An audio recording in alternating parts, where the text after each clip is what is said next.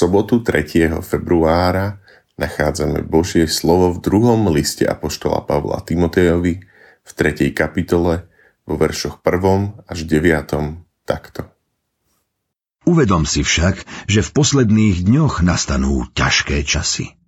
Ľudia budú sebeckí, budú milovať peniaze, budú chvastaví, namyslení, rúhači, neposlušní voči rodičom, nevďační, bezbožní, neláskaví, nelútostní, ohovárači, nezdržánliví, bezohľadní, bez lásky k dobru, zradcovia, nerozvážni, namyslení, viac milujúci rozkoše ako Boha. Budú mať výzor nábožnosti, ale jej moc budú popierať. Aj od týchto sa odvracaj. Niektorí spomedzi nich totiž vnikajú do domov a podmaňujú si ľahké ženy, obťažené hriechmi a vedené rozličnými žiadosťami, ktoré sa stále učia, a nikdy nemôžu spoznať pravdu. Ako sa Jannés a Jambrés postavili proti Mojžišovi, tak sa aj títo ľudia protivia pravde. Sú to ľudia so skazenou mysľou a neosvedčení vo viere. Ale s ich úspechmi je už koniec, lebo ich nerozumnosť sa stane zjavnou všetkým, ako sa stala aj nerozumnosť tamtých dvoch. Nezúfajme. Náš pán slúbil, že bude s nami až do konca. Počuli sme takmer dokonalý opis súčasnosti. Zoznam začína sebectvom. Doslova milovníci samých seba. A končí milovníci rozkoší.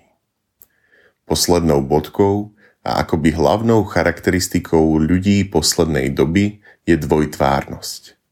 Na jednej strane výzor, maska zbožnosti, no pán vie, čo je v ich srdci. Sila pobožnosti je prejavená životom, kde vládne Kristus, nie človek.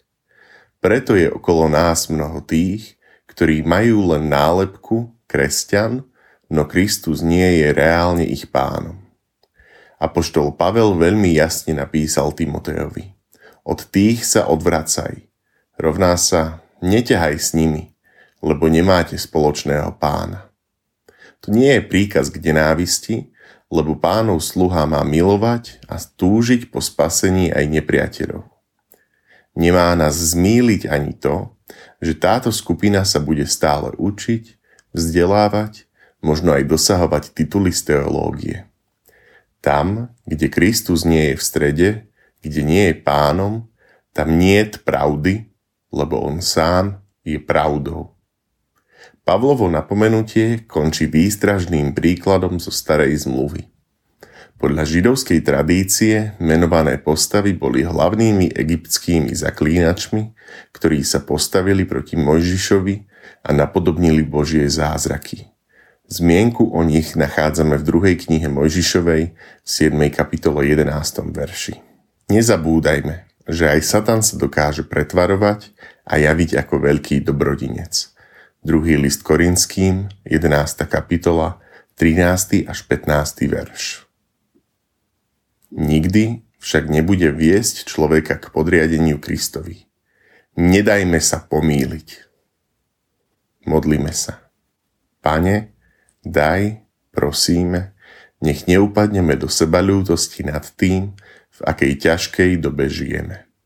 Ty plníš svoje sľuby, si s nami. S tebou prekonáme každé protivenstvo, vďaka tvojmu duchu dokážeme rozlíšiť pravé od falošného. Amen.